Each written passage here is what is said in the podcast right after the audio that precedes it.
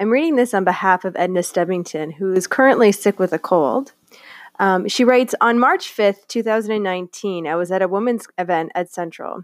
During that event, my mom called me. I left the room to talk to her. Little did I know that phone call would shatter my world.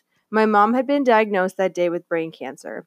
After, after receiving this news, I chose to stay at the event and went back into the room where the ladies were. As I was walking in, Luann Keast was speaking at the front and she was referencing Psalm 23, verse 4. Even though I walk through the valley of the shadow of death, I will fear no evil. At the very onset of this turmoil, God was reaching out to me. She then asked if anyone had anything else to add. I knew God wanted me to reach out and ask for help, something I'm not comfortable doing. I obeyed to this nudge and had and have had ongoing prayers since then.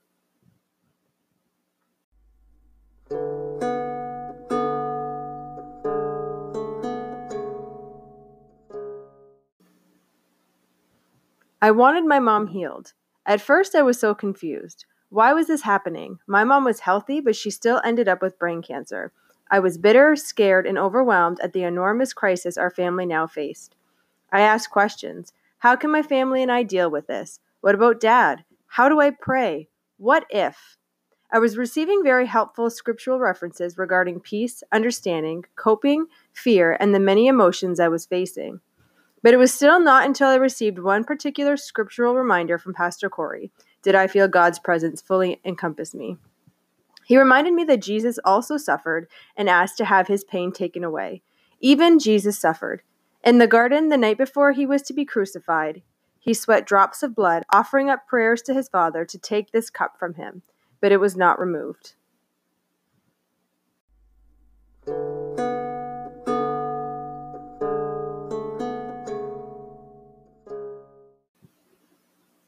My mom's cup has not been removed. She has had a craniotomy radiation and has completed 8 of 12 rounds of chemo.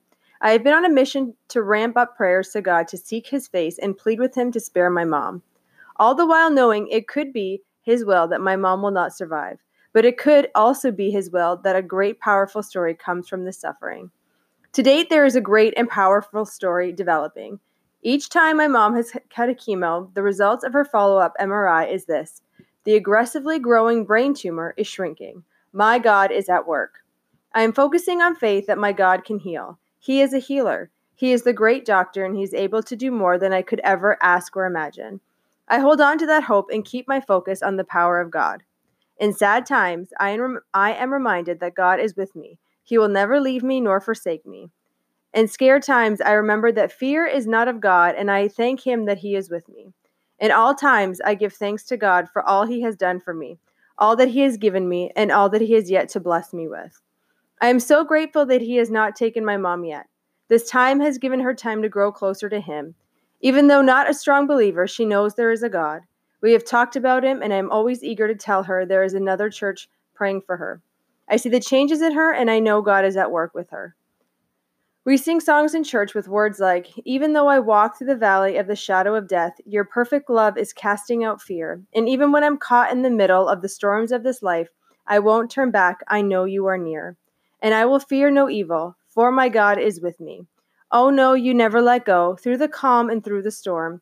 Oh no, you never let go, in every high and every low. Oh no, you never let go. Lord, you never let go of me. And this new song, I raise a hallelujah in the presence of my enemies. I raise a hallelujah louder than the unbelief. I raise a hallelujah, my weapon is a melody. I raise a hallelujah, heaven comes to fight for me. I'm going to sing in the middle of the storm. Louder and louder, you're going to hear my praises roar. Up from the ashes, hope will arise. Death is defeated, the King is alive. I believe these words and I sing them with my whole heart.